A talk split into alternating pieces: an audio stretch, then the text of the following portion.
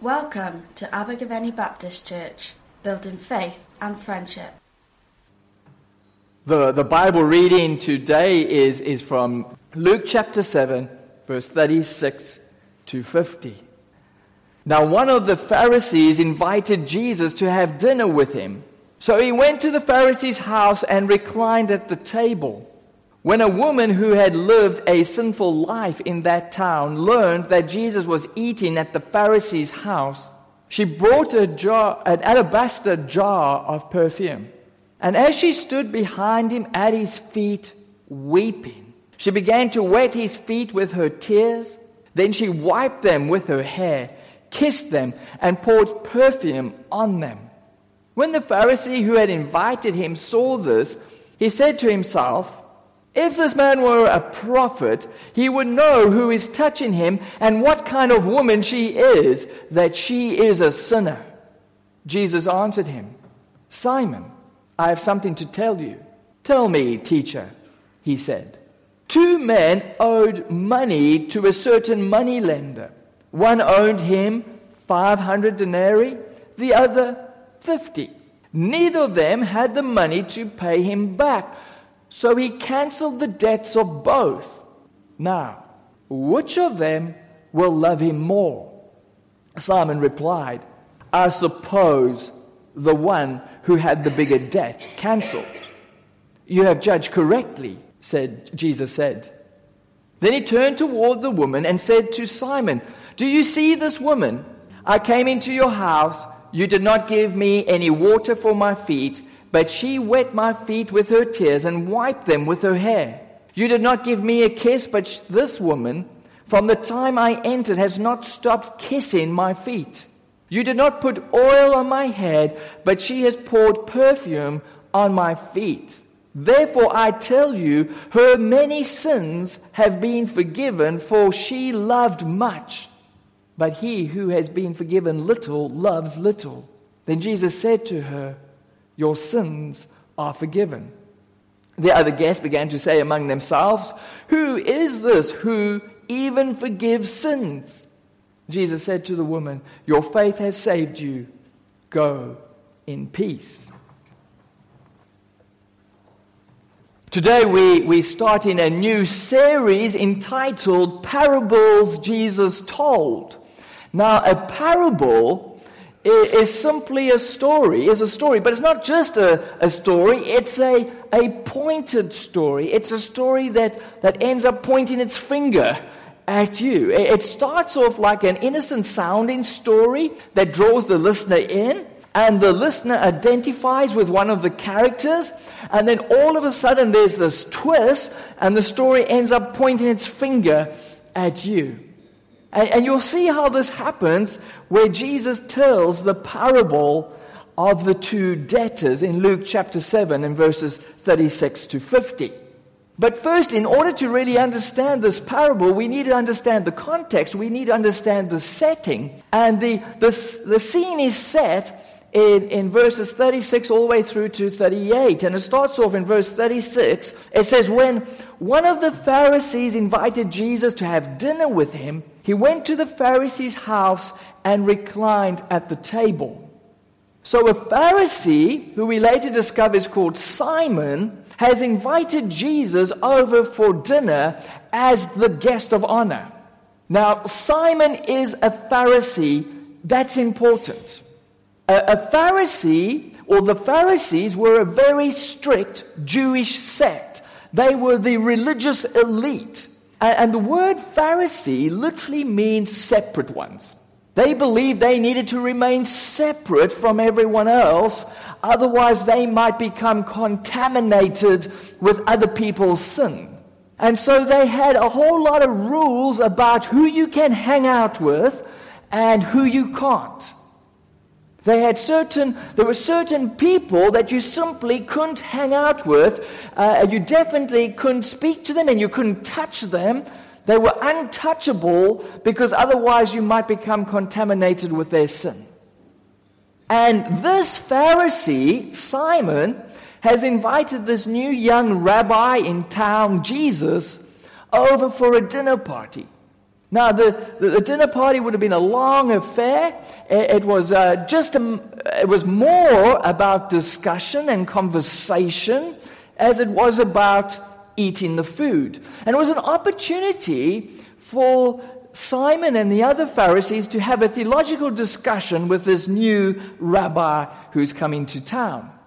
And of course, no women were invited or allowed. This was men only.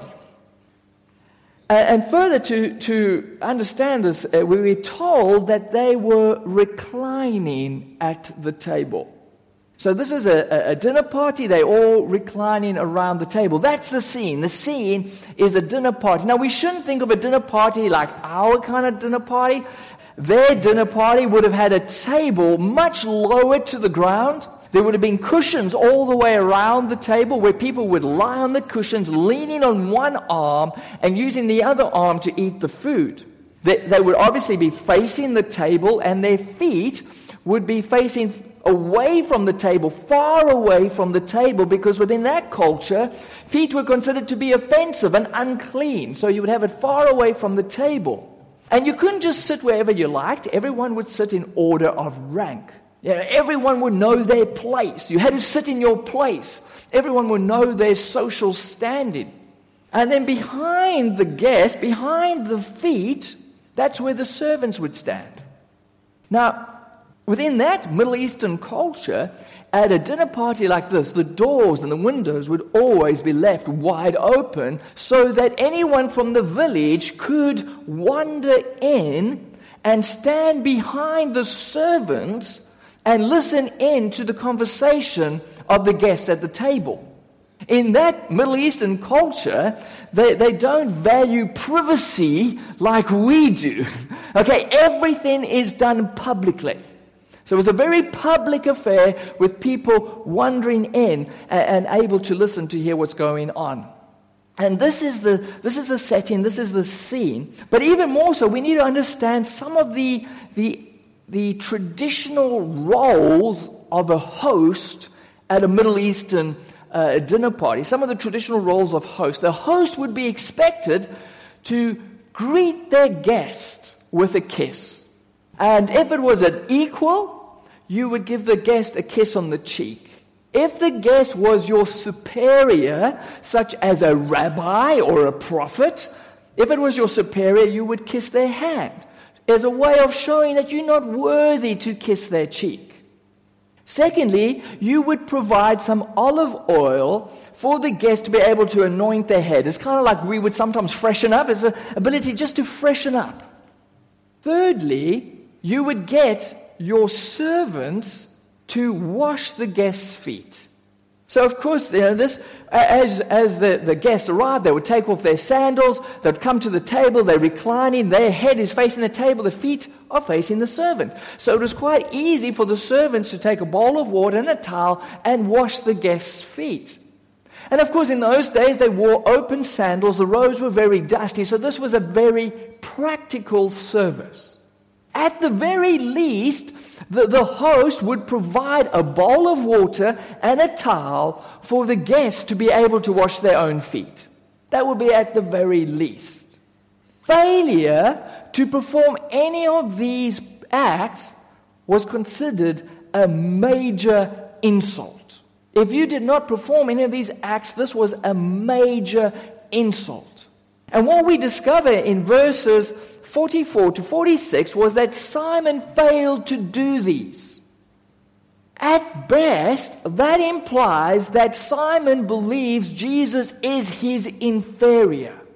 At best, he, he thinks Jesus is so far down the social order that he doesn't have to perform these tasks for Jesus.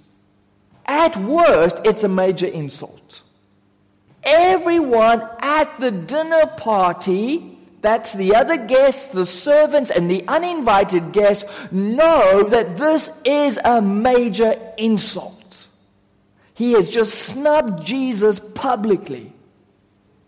But it does beg the question why has Simon invited Jesus to his house?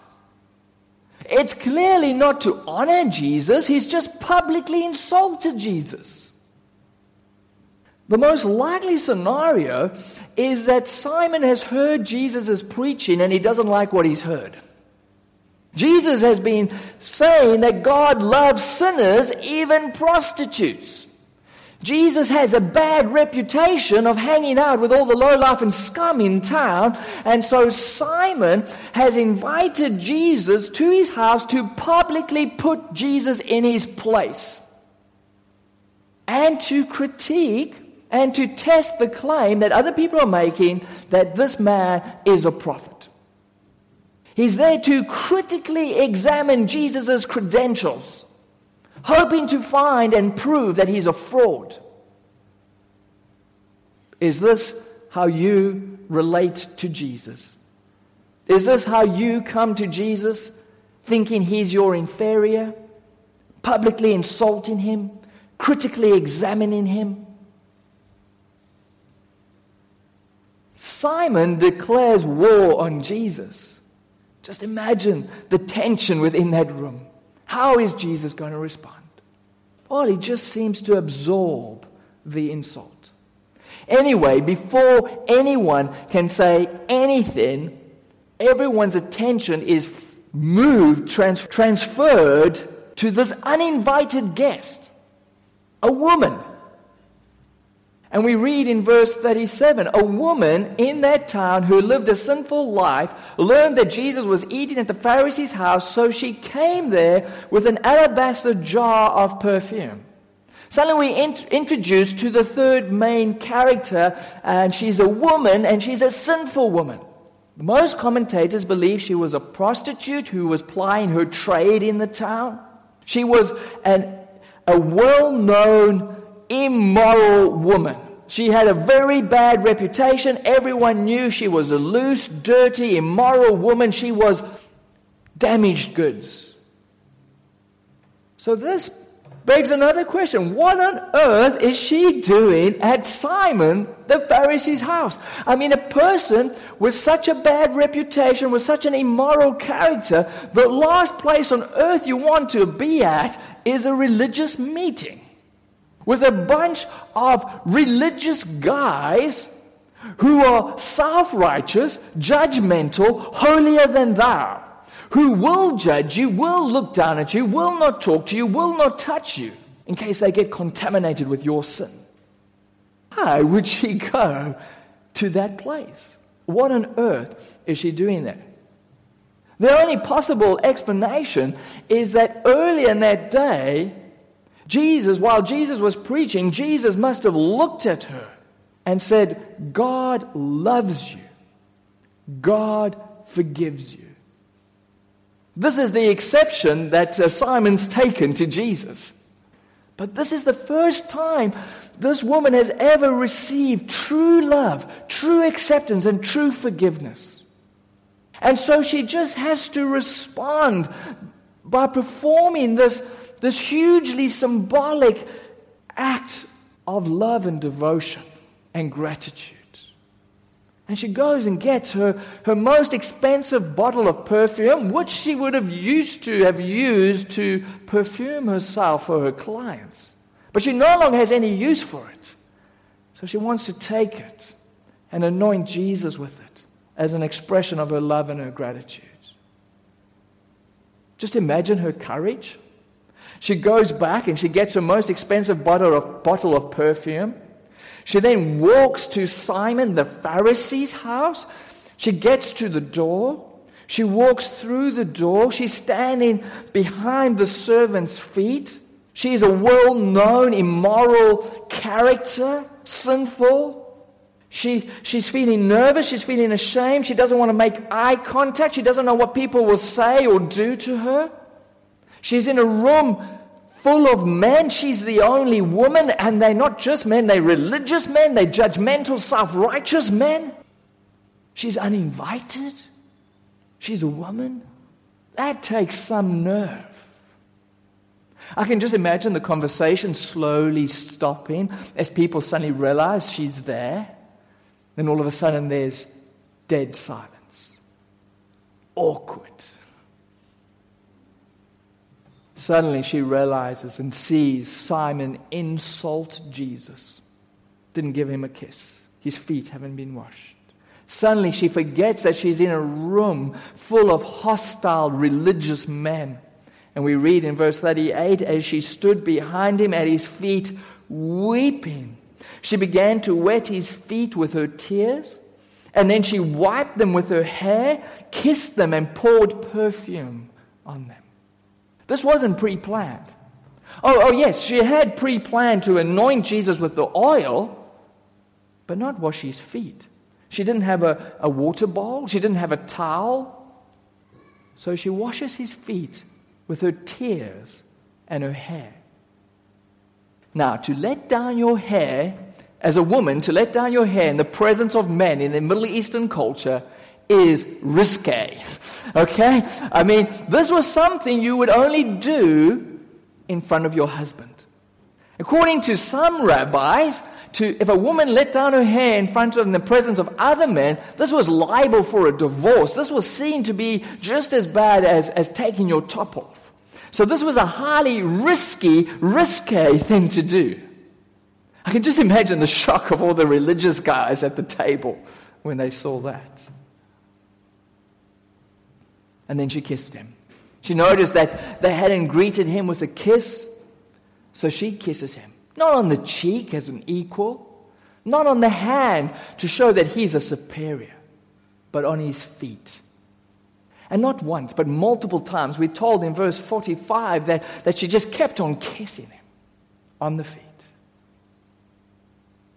And then lastly, she anoints Jesus, not with cheap olive oil, but with expensive perfume.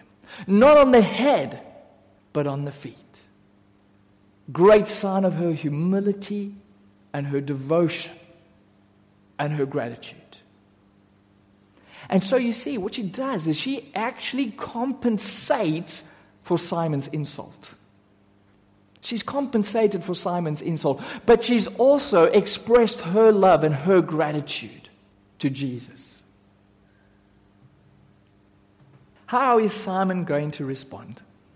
How is Simon going to respond to this great courage of this woman and this great expression of devotion?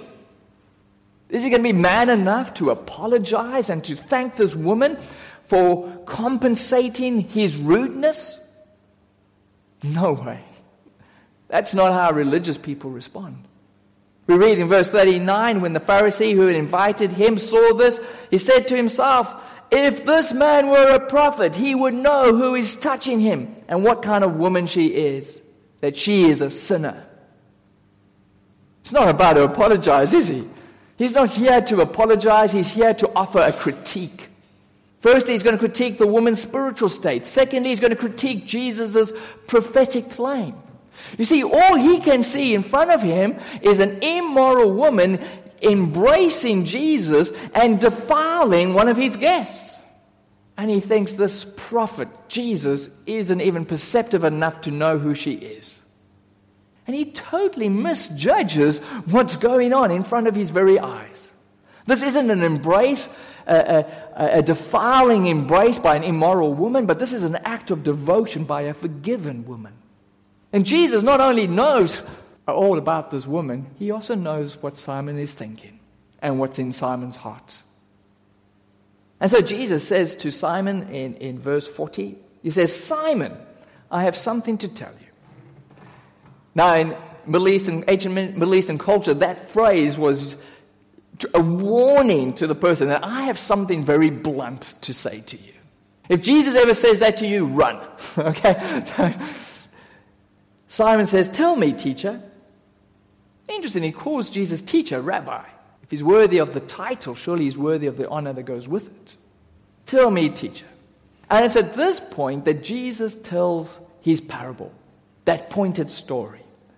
And we read in verses 41 to 42. Two people owed money to a certain money lender. One owed 500 denarii, the other 50.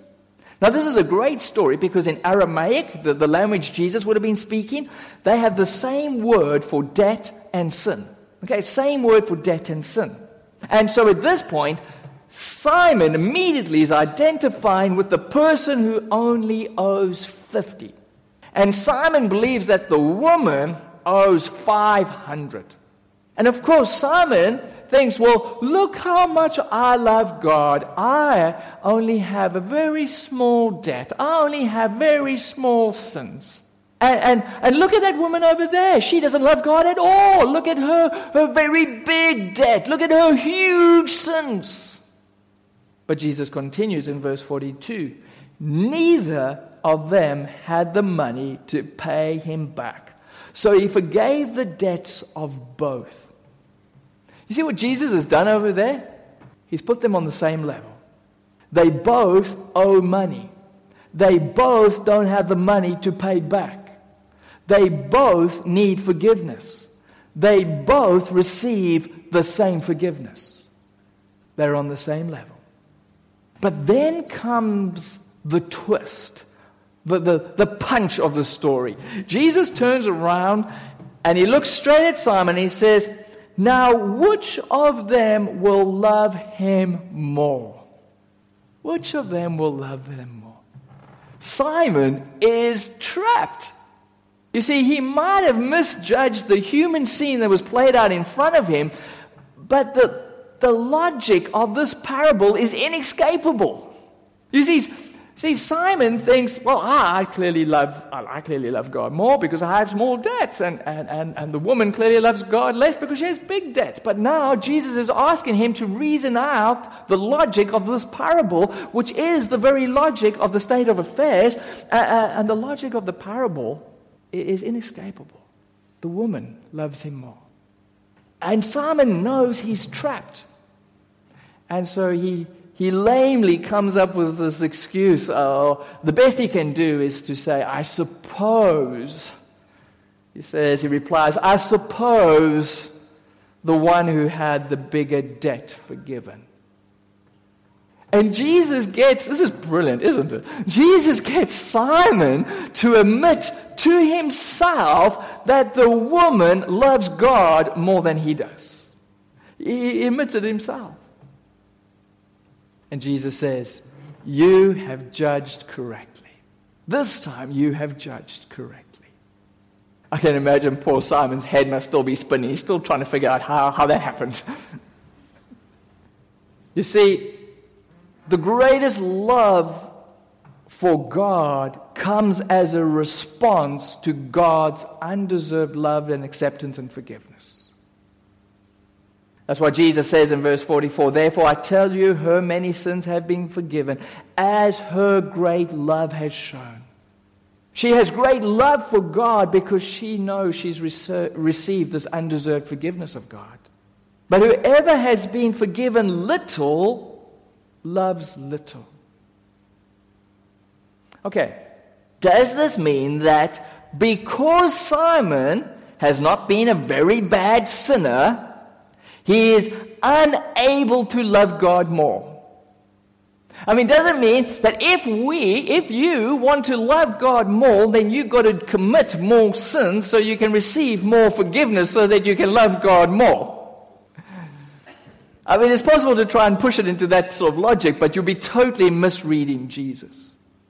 Simon has not been forgiven little because he has fewer sins or smaller sins, like he thinks. Simon has been forgiven little because he has little awareness of his great sins. You see, Simon thinks, he thinks, uh, he does not think he needs forgiveness. Therefore, he is forgiven little. And therefore, he loves little. He does not think he needs forgiveness. Therefore, he is forgiven little, and therefore he loves little. He lacks self awareness. And so, too often, we too lack self awareness. We become self righteous and judgmental because we aren't aware of our own sin in our life. We look down at others, we think we're better than others because we can't see the sin in our own life. Simon has just publicly insulted Jesus. He has a critical spirit against Jesus. He has a, a judgmental spirit against this woman. He's a sexist. He is arrogant. He is proud. He is full of conceit. He, he doesn't understand the true nature of God's love and forgiveness. He has some deep seated issues of pride. But he's completely unaware of it, doesn't realize it. And therefore, he's forgiven little. There's a lot we can learn from this passage. Firstly, Jesus affirms this woman's faith. Just imagine that. Jesus affirms this woman's faith and love in the presence of the religious elite, in the presence of the religious men, in, in a culture that is male dominated. That, that is profound. That speaks volumes about the worth of a woman in the sight of God. Secondly, we learn a lot about the person of Jesus. In the parable, we know who the woman identifies with, we know who Simon identifies. Who's Jesus? Jesus is the moneylender. At the beginning of the, of, of the whole drama, Jesus is the one under scrutiny. Is he really a rabbi? Is he really a prophet? By the end, we don't only, dis- only discover that he is a prophet, that he knows exactly who the woman is, and he knows the heart of Simon, but we discover that he is the money lender. He is God's agent who offers forgiveness. And when we've been forgiveness, it's right and proper to express our thanks and our love to Jesus. The woman is praised when she responds to Jesus with love and, and gratitude for the forgiveness she's received from God. That speaks a lot about the person of Jesus. But the parable is essentially about Simon and Simon's response. How is Simon going to respond? The, the, the story ends open ended. We're not told how Simon actually responds at the end. Does he gain self awareness and become aware of his great need of forgiveness? Does he turn to Jesus and ask for forgiveness? Does he receive this undeserved forgiveness from God? And then does he respond with this extravagant love and devotion like the woman who anointed Jesus' feet did? We don't know. And how about you? Are you like a, a Simon, unaware of, of your great need of forgiveness? Perhaps you think, whoa, well, I'm, I'm, a, I'm a decent person, I'm a good person, I go to church all the time. Sure, I, I need a little forgiveness. Or, or, perhaps you don't even believe in God and you think, well, I'm a decent person, I'm sorted, I'm good, I don't need God, or I don't need forgiveness. I mean, you lot do. you guys need a lot of forgiveness, but I'm sorted, I'm okay. If that's you, then you need self awareness. In fact, we all need self awareness. I'll be honest, every time I read this passage in the Bible, guess who I identify with? Oh, I'm the woman, of course. but actually, I should probably identify with Simon. Because it, it, it's so easy to become self righteous and judgmental, to look down on other people, to think you're better than others, to think, oh, I've just got little debts, little sins. You know, I, I'm very judgmental of religious people. Look at them, they are so judgmental. Oops, what have I just done? I've just judged them. So I'm exactly the same as them. And it's so easy to turn a blind eye to our self centeredness, to our selfishness, to our pride, to our greed. So easy to turn a blind eye to that. We all need forgiveness. So don't miss the opportunity to turn to God and receive His forgiveness, His, His undeserved forgiveness. And when Jesus offers you this, this gift of forgiveness, this undeserved forgiveness, how are you going to respond? Are you going to respond like Simon? in a cool, detached kind of way, as though you're interviewing Jesus, critiquing his credentials to see if he's good enough for you? Or are you going to respond like the woman with extravagant, wholehearted, publicly expressing your love and devotion and gratitude?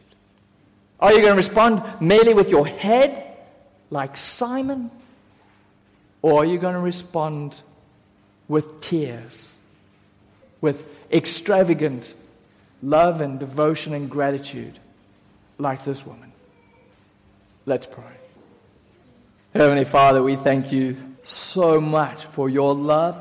We thank you so much that you, you, you forgive us, even though we, we haven't done anything to earn it or to deserve it, yet you forgive us and you love us.